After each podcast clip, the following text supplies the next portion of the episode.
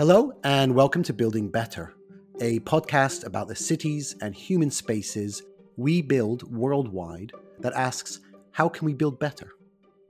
My name is Christoph Lindner, and as well as being your host for this podcast, I'm the Dean here at UCL's Bartlett Faculty of the Built Environment. In each episode, I sit down with experts from the Bartlett and from the built environment sector to explore new ideas and solutions for some of the big issues that affect our daily lives, our societies, and our planet.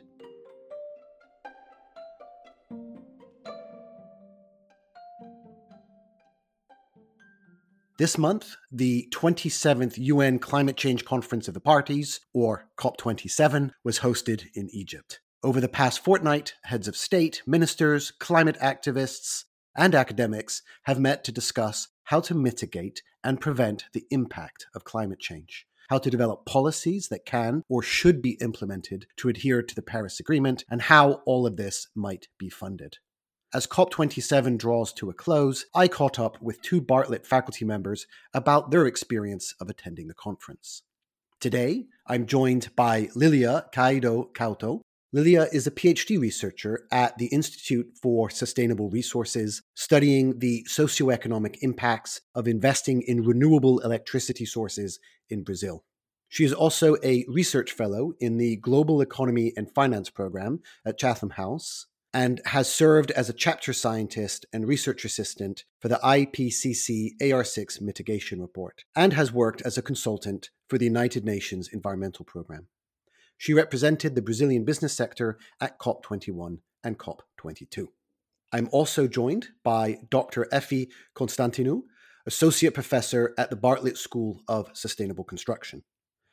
Effie's award winning research focuses on the ethical dilemmas faced by senior leaders and professionals in projects designed to address grand challenges such as climate change. She is chair of the Knowledge and Learning Special Interest Group at the British Academy of Management, and she is former assistant director and head of strategic initiatives at the Bartlett School of Sustainable Construction. She attended COP27 as part of the Bartlett School of Sustainable Construction team of delegates.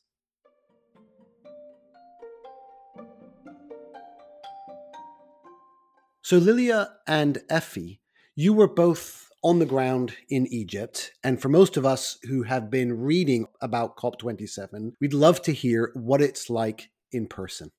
I would say it is extremely busy. There are 45,000 people who are uh, attending these very big meetings, uh, which is the COP27. And uh, fundamentally, what uh, really surprised me was the openness that and the culture that uh, we could see at COP27. Everybody was very prepared to talk. People were meeting on the buses, they were meeting on the way to the conference center when they were waiting in a queue to get something to eat. And I was very much surprised from this idea of coming together, sharing ideas, talking with one another, trying to understand what are the needs and the aspirations of the different nations and having a what I perceive to be a very genuine interest in finding a common thread in the negotiations. And Lilia, what was it like for you on the ground? Yeah, I totally agree with Effie. It is a, such a rich environment uh, full of ideas emerging because basically what we have there, uh, of course, we have the negotiations going on between the parties. There are like the states, the countries. But then we also have loads of different pavilions. Uh, there are government pavilions, but also uh, multilateral institutions have pavilions, civil society initiatives. So, for example, there is a UK pavilion, but there's also like an European Union pavilion, a World Bank pavilion. IPCC also has one, the Women Business Coalition. So we have huge opportunities to discuss all of the different aspects of climate change. So this is really the most interesting thing about the COP. It's it's not only to follow the negotiations, but to meet all of those different profiles of officials, uh, specialists, researchers working on climate, but in several different aspects So before we started our recording, um, you were sharing that Effie and Lilia, you did not see each other at COP. Uh, Lilia, you were part of the Chatham House delegation, and Effie was part of the UCL delegation. And I'm wondering, what for you were the goals uh, that you wanted to achieve through the participation?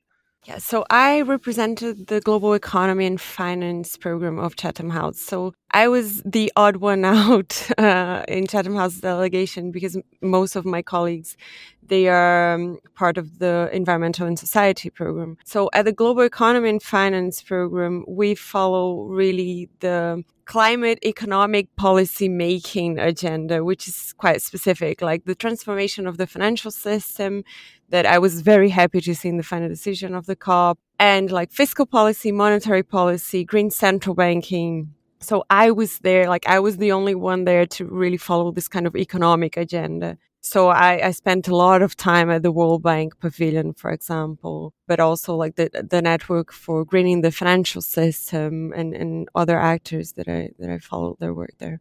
And what about you, Effie? What, what what was your goal in attending COP?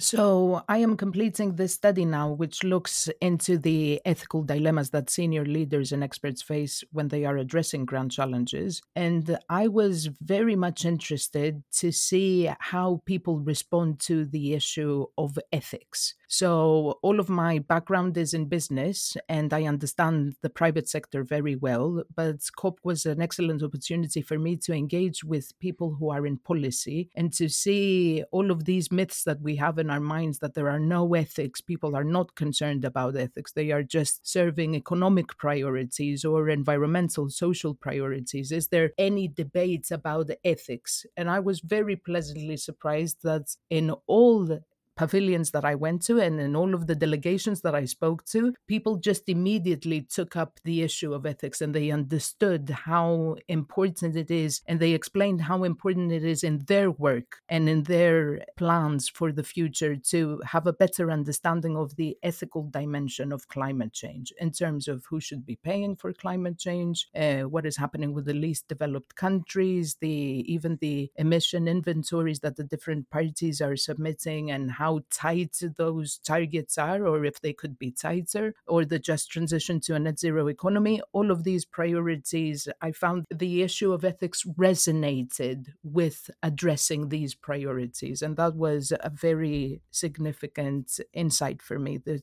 I don't think I would be able to have in any other way apart from attending COP and talking to these people.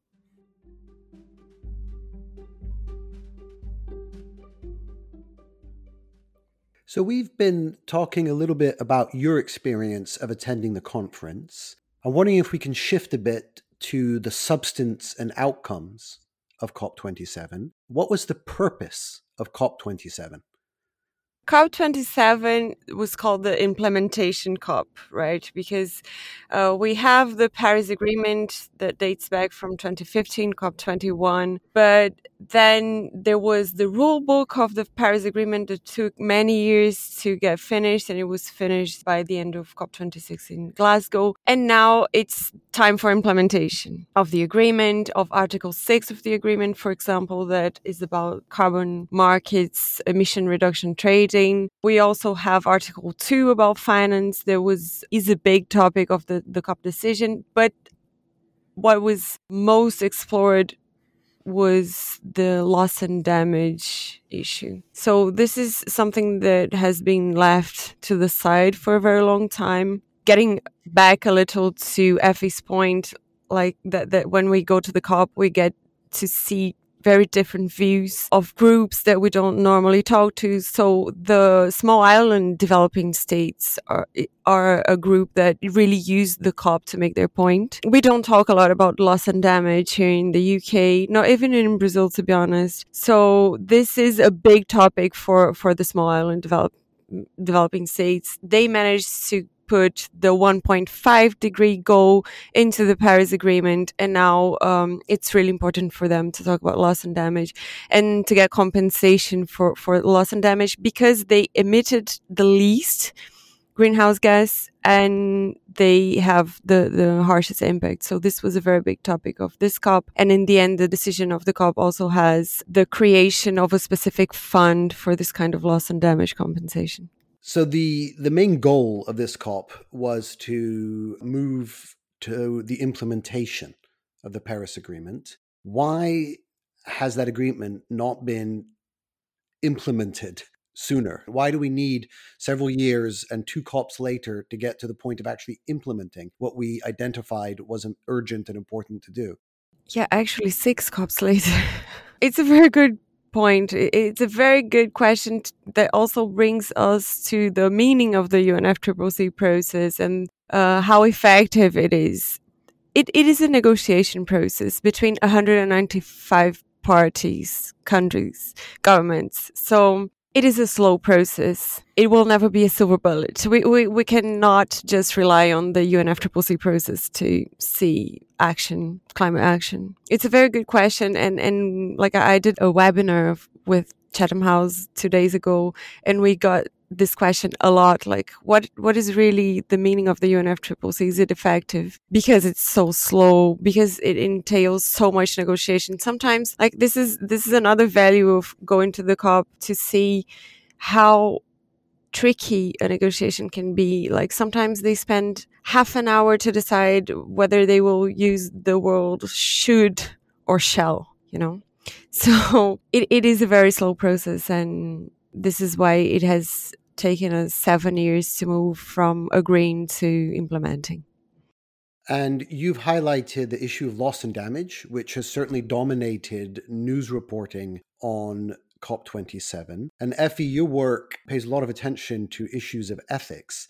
And it seems like there is quite an intersection between the ethical and social justice dimensions of climate change and the rising awareness and desire to do something around loss and damage, and the recognition that the effects of climate change impact different regions of the world unequally. Yes, absolutely. And um, it is very interesting that uh, there are all of these negotiations that are going on. But from the ones that I attended and from other negotiations that I heard that other colleagues uh, observed, there was a distinctive lack of an ethical discussion at COP27. So uh, we they were talking a lot about priorities which are social priorities or, or environmental priorities or economic priorities. However, we didn't get, or I didn't get to see a discussion about ethics, which would take the form of, for example, trying to understand what a fair transition to net zero means. So, this notion of fairness, what does it mean to somebody who comes from Senegal? What does it mean to somebody who is from the UK and from somebody who comes from China?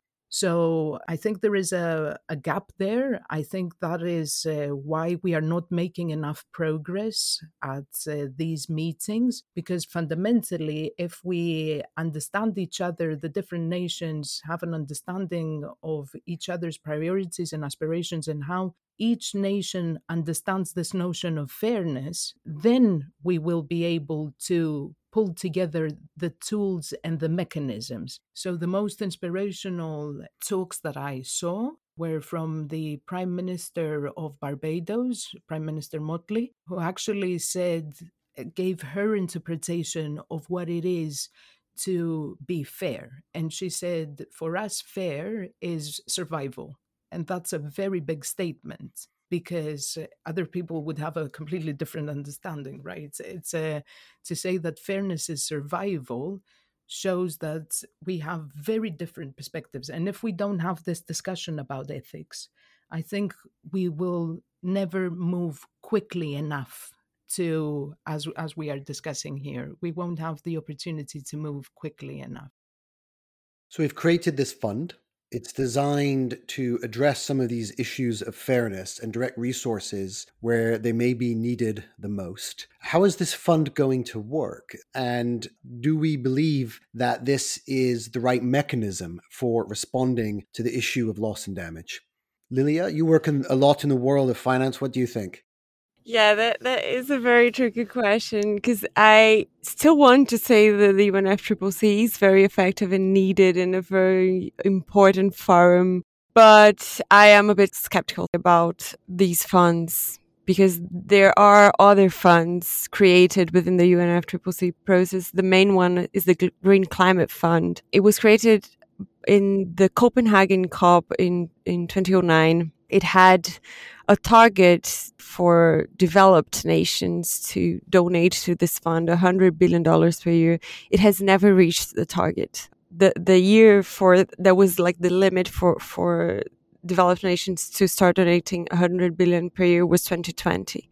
So we have already fallen short. So this is precisely why I work with the transformation of the financial system greening the financial system, making the financial system climate compatible, climate consistent. And, and this entails loads of things like green monetary policy, green fiscal policy, but also like financial regulation. And I won't get into the nitty gritty of uh, financial regulation here, of course, but there are many, many instruments that uh, central banks and the multilateral system also can use to, to green the whole of the financial system. And Effie mentioned Mia Mottley, the Prime Minister of Barbados, and she has also called for the IMF, for example, to step in. And the um, IMF has now like a climate team which is big and growing. It created the Resilience and Sustainability Trust that can be very effective for, for the kind of uh, problem that loss and damage means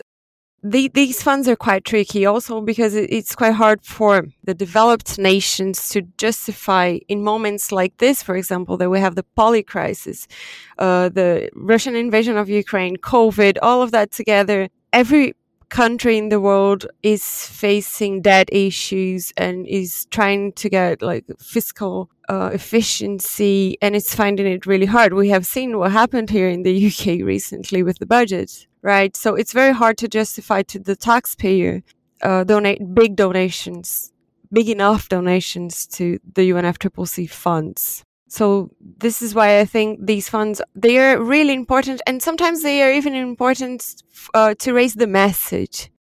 So creating a UNFCCC fund for loss and damage is really important because everyone is paying attention at the COP. So everyone realizes that there is this huge need uh, for loss and damage compensation to countries that have absolutely no fiscal space. Yeah, and so for, for some of the world, climate change is an existential issue. And so the sense of urgency is e- even more extreme. But it also sounds like in your descriptions of what happened at COP27 that there are some tensions or some paradoxes. So, at one level, COP27 is a really important global space for discussion, for debate, and some collective decision making. On the other side, the challenge is so complex, it is it is so planetary, and there are so many dimensions to it that uh, a number of critics have described COP27 as a failure and a disappointment. So I'm just wondering, from your perspective, is COP27 as a way of bringing the world together to try and take climate action the right vehicle for that? I think that was the, the key message that I took from COP that it is the vehicle to solve climate change. I think that for me is uh, absolutely clear in my mind. And I've read the criticisms, and I would say to those that, uh, from a sociological perspective, we know that society moves so slowly. And the global community, therefore, is going to move so slowly towards finding a solution and changing that we we need to take that into consideration. So for to change something might need decades. It might need maybe even a century for a society to change. We have these moments of uh, big events that take place a riot or a cop27 or uh, maybe a war. But these are tensions in a society that evolve throughout time and we reach a point where we are ready to do something. For me, COP27 was the time that the world realized that there are very significant damages that come from climate change that there are some nations which are suffering a lot more than everybody else primarily the developed economies and societies. And therefore, there has to be some sharing of the pain. And I think that that is a very significant contribution that this COP27 made. The specifics about the fund and how it will work and who is going to pay and who is going to receive the funds,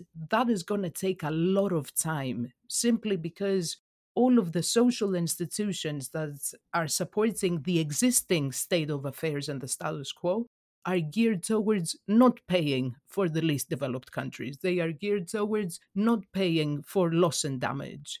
So we we have to I'm I'm not saying that as an excuse. We obviously don't have time. Climate change is upon us and it's happening but we have to understand and be realistic. The critics, I think, find an opportunity, the, the harsh critics, the, the, the people who are criticizing without being productive at the end of their sentences, I think, I think they find an opportunity to make a point that is really, it, it, it's not a point because we have to acknowledge that society just takes a lot of time. And if we don't make it, we won't make it. And that's a very strong scenario, a very prominent scenario that might happen with climate change. We might uh, come to eradicating ourselves from the world altogether.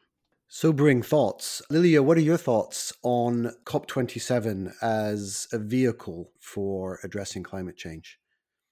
So I actually prefer to talk about the role of the UNFCCC and COPs in general because I have been to four COPs and to be honest, uh, COP27 was disappointing to me because I do compare each COP with the previous ones. So I, I, I didn't think there was a lot of transparency. I didn't think it was very well organized. I thought the venue was the one that collaborated the least for the kind of exchanges that we mentioned before.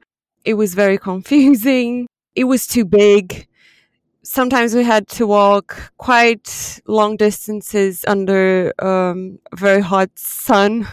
So um, uh, I, I, I didn't think it was it was a great cop comparing with with the other ones. But I think the UNFCCC and the COPs definitely have a huge role in solving this problem. Whatever comes out in COP decisions or the agreement, like the text, there are the results of the COPs dictates pretty much what the, the discussions after that and, and even the research that we do. So I gave the example of 1.5 degrees. Nobody really talked much about 1.5 limit for temperature increase before the Paris Agreement before COP21. And after that, every bit of research that you see about climate change mentions the 1.5 degree at least, but but loads of, of research projects are really like investigating the, the pathways to stay within 1.5 degrees. Uh, and even the financial system now tries to model and assess what these pathways mean for them and what they have to do to help get there. So I think there is definitely uh, a huge role for the UNFCCC. I was talking about the 100 billion that were never reached. But although this amount has never been reached, the, the GCF, the, the Green Climate Fund, has a very important role to create, for example, like track record of projects in certain countries where investing seems too risky for most of the other funds. So they, the, the Green Climate Fund starts investing in these countries. They, they fund the, the first projects and then, uh, you can have like this track record that, that decreases the risk of investing in those countries. So it's a, it's a super important role that even the, the, the UNFCCC funds have. So, um, it, as I said in the beginning, it, it's not a silver bullet. It will never be but it's a huge and fundamental part of the solution. This makes me wonder about the next COP and if you were each chairing COP 28, what would you prioritize? What would the top priority be for you? I think for me, it would be the discussion around phasing out fossil fuels, all, all fossil fuels, not only the unabated, because I think this is something that was a bit of a failure for, for, from COP26 that remained in the decision of the COP27. And I think this is really the, the most critical thing that we have to discuss. This is the cause of the problem. And there are of course, many other super important topics that I could talk about here. But since you asked me, the one most important, I think it's phasing out fossil fuels. That's a good priority. And Effie, what would yours be? I would call it ethics and resourcefulness. And I would like to have this discussion where people would explain their own understanding of what they believe is the ethical thing, what we ought to be doing in terms of climate change, and then find the ways and be resourceful to address the this common thread that I believe certainly exists between even all of the nations that are uh, participating at COP. But I think fundamentally it's the the idea of ethics and an understanding of um, the extent to which we believe we can solve the problem based on an understanding of ethics, based on an understanding of what is right and what is wrong for us as a global community altogether.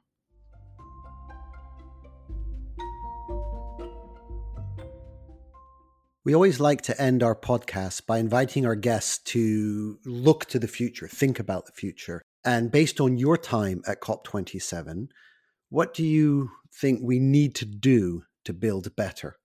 So I was thinking about uh, public transportation. This was the example that I wanted to give because I think this was something that worked really, really well in this COP. We had the free buses for us to get to the COP. We could rely on them. And they, yeah, they, they give an example of how effective it can be if, if we all take the decision to take public transportation rather than private rather than cars for example. So yeah i think for for the built environment the the main lesson that i that i bring from this cop is for users of public transportation to prioritize using it and also for policymakers and planners to prioritize public transportation. And effie based on your experience of cop27 what do you think we need to do to build better? I think we need to persist I think we need to carry on with the discussion and not let go. I think COP should, there should be a 28 and a 29 and a 30. And I also think that uh, we need to all think critically, try to identify what are the priorities, the important issues from the different perspectives of the different nations, and act politically. So we have to be very smart in in bringing all of those ideas together. This is ethics is not a notion of being you know uh, soft and uh, well kind always to one another but fundamentally we have to be very smart in the way that we address these issues and and climate change altogether. All great points and especially welcome the point about never give up. Thank you to both of my guests for joining me today you have been listening to Building Better, the Bartlett podcast. This podcast was presented by myself, Christoph Lindner, and brought to you by the Bartlett, UCL's Faculty of the Built Environment. It was edited by Keris Bradley and featured music from Blue Dot Sessions. I was joined today by Lilia Caiado Couto and Dr. Effie Konstantinou. If you would like to hear more of these podcasts, Subscribe wherever you download your podcasts or visit ucl.ac.uk slash bartlett slash building better. And of course, you can follow us at the Bartlett UCL. See you next time.